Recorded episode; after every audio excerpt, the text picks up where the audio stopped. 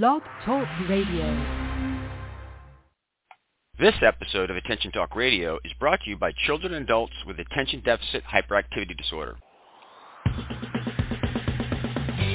Welcome to Attention Talk Radio, your ADHD information station where we help those with ADHD pay attention to attention. With your host, ADHD and attention coach, Jeff Copper.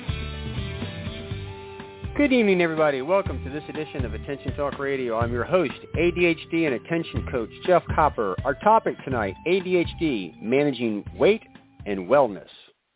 Uh, we're going to get to the content in a moment. Before we do, we'd like to thank children and adults with attention deficit hyperactivity disorder for bringing this program to you. In celebration of that event, we're anxious to give away free digital copies of Attention Magazine. To get yours, just listen to our show. We'll be sharing a secret word a couple times. Write it down. Listen to another show um, and write down the secret word of that show, and then just email me just the two words. That's all you need to do. Email address is attention at attentiontalkradio.com. When we get it, we'll forward it to CHADD. We'll get you a PDF copy of the current edition of Attention Magazine, and they'll send you a PDF copy of the next edition when it's in print.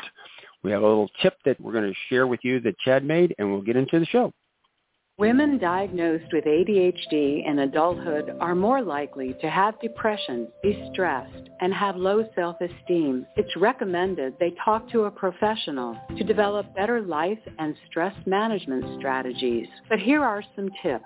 Identify the sources of stress and make changes. Develop healthy self-care habits, such as getting adequate sleep, exercise, and good nutrition. To learn more about ADHD in women, visit chadd.org.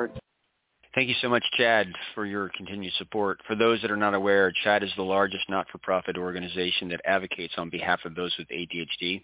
We encourage all of our listeners to either donate or become members to support CHADD. Financial stability is really important for them to have the resources to have people lobbying uh, on Capitol Hill for the ADHD community and working with different regulatory agencies on wording to make sure that uh, those with ADHD get the accommodations that they need in order to thrive. Again, for more information, to donate or to uh, become a member, go to chadd.org. One of our favorite guests on Attention Talk Radio is Dr. Roberto Olivardia. He's incredibly great at taking complicated things, making them simple, but also um, talking about things in a real practical way. We are repurposing this interview that was done a while. It was great then. It's great now. We hope you enjoy it. We are here with Dr. Roberto Olivardia, who is a clinical instructor of psychology at Harvard Medical School. He maintains a private psychotherapy practice in Lexington, Massachusetts, where he specializes in treatment of attention deficit hyperactivity disorder, body dysmorphic disorder, and obsessive compulsive disorder. He also specializes in the treatment of eating disorders in men and boys. He's the co-author, and I always have to pause here, uh, Adonis, The Adonis Complex, which is a book which details the various manifestations of body image problems in men. He has taught courses at the University of Massachusetts Boston and Boston College, and he's a regular presenter at the annual CHADD and ADDA conferences, among others. And with that, uh, Dr. Olivardia, welcome to the show. Oh, thank you for having me, Jeff. Always a pleasure.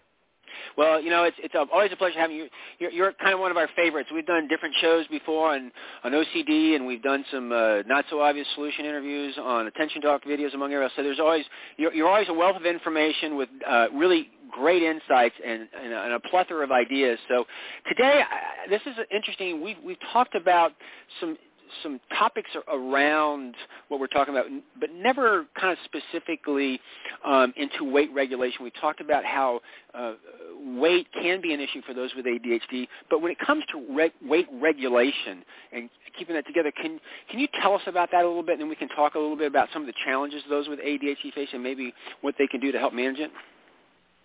Sure. I think first is to understand that the there is a relationship that we're seeing, and it's something that um, more and more research studies are also confirming that there is a high prevalence of obesity in the ADHD population, and this sort of goes against uh, sort of knowledge or, or notions that people had that people, particularly hyperactive ADHD people, might actually be underweight because they're moving all the time and burning so many calories. But actually the opposite tends to be true. And um, gastric bypass clinics are seeing a high prevalence of people with ADHD um, and people with ADD who, who talk about the sort of Im- impulsivity around eating. And it makes perfect sense, actually, in the sense that food is, I mean, we have to eat, and we have to eat multiple times in a day. Uh, food is a very central part of many social activities, certainly holidays, um, and it's accessible. And for a lot of individuals who might soothe themselves um, through food, that food is, is just always there. So it makes sense that food can be something that could be problematic in that way for a lot of people. And certainly once they gain unwanted weight, then it's the issue of how do they take it off or how do they keep their weight in a healthy place. And that can also be challenging for people with ADD who sticking to any type of routine of exercise or even just uh, watching what they eat uh, in terms of just healthy eating could be very difficult because there's there's a lot of executive demand on that. You know, we don't think of eating as something that requires a lot of executive functions, but it actually does because the organization, the decision making, the time management, all of those things are very central in eating healthy and keeping your weight uh, regulated and, and keeping yourself healthy. Uh, Dr. can I interrupt you right there? Can, can, we just rewind back there about the executive functioning in this? Because I've learned a lot of this from you and some other people, but if we break this down, when it comes to eating, you have, there's a planning function that takes place before you even go to the grocery store, which can be troublesome. Do you agree? Oh, absolutely. Definitely. I mean, when we think about if we want to eat healthy, we really should be thinking about food hours before we plan on eating it. So what a lot of people, a lot of my clients with ADD will do is that they think about what they're going to eat at the time that their stomach is growling, and that's way too late because at that point, yep. not only do we are we impatient, and that would be true for any of us, would we be impatient to think about what we're going to eat, but our body is actually at that point more uh, it's it's almost more gravitating itself towards high fat, high carb food because it's yep. it's starving, it's hungry. Yep. So when you think about healthy meal planning, it would be something that uh, might even occur the night before to say, okay, tomorrow I'm going to have this for breakfast and this I'm going to have for lunch and this for dinner. And then on top of that, you say, okay, let's say if I want to have chicken for dinner, um, do I have chicken in the refrigerator? Is it yep. defrosted or is it in the freezer?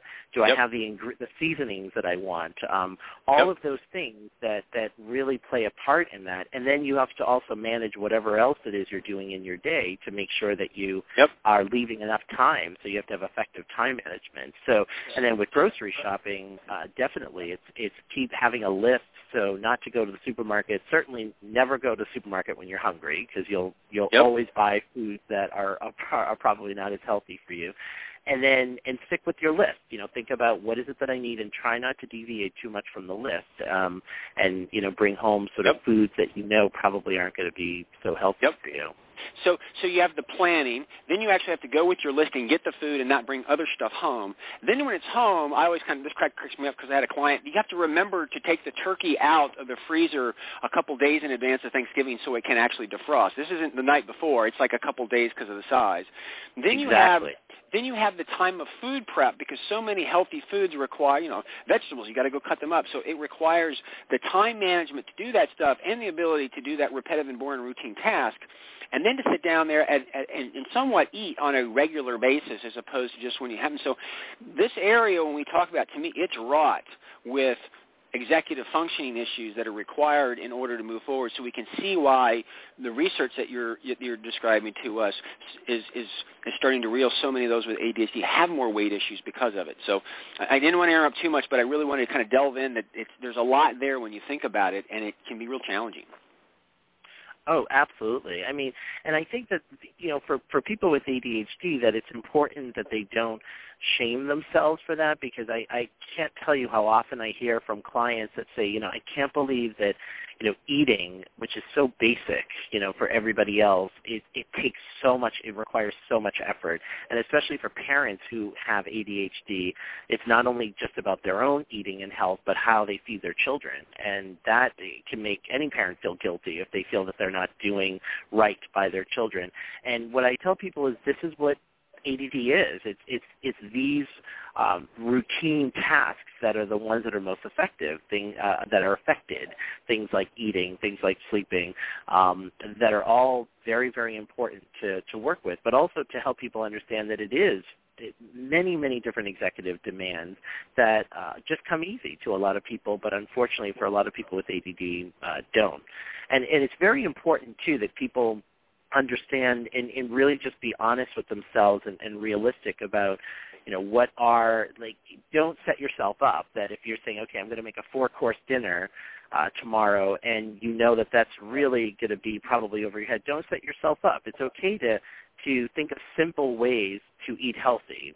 Eating healthy doesn't mean you have to uh, break your bank or to you know consider tw- 20 different appetizers and everything it's um you can do it in a relatively simple way yeah, and, and I, I, towards the end of the show, I actually kind of want to get into some tactical type things because I got some thoughts, and I think that can really help. Because you're right, you, you, this doesn't have to be a you know five course gourmet meal in order to eat healthy, and there's some kind of simple things that you can do. Um, Dr. Olivardia, we need to run to a break, um, but but when we come back, one of the things I want to talk about is is the notion of lifestyle and diet because all so often I hear people, I'm going to go on a diet, and to me, I, you know, when I look up diet, it's you know particularly like you know what's the diet of a of a lion? Well, it's you know live meat. It's it's kind of what they eat, not necessarily this kind mm-hmm. of special thing. And I think you, you got some some great thoughts on that. So we'll, we'll hit that when we come back. Um, we've had you on so many times before. Has anything changed? If anyone's got any questions or need to contact you, is your email address the best place to reach out to you? Yes, that would be my email address, which is Roberto underscore Olivardia at hms.harvard.edu. And with that, we'll be right back after these messages. Our secret word tonight is wait. Your life, your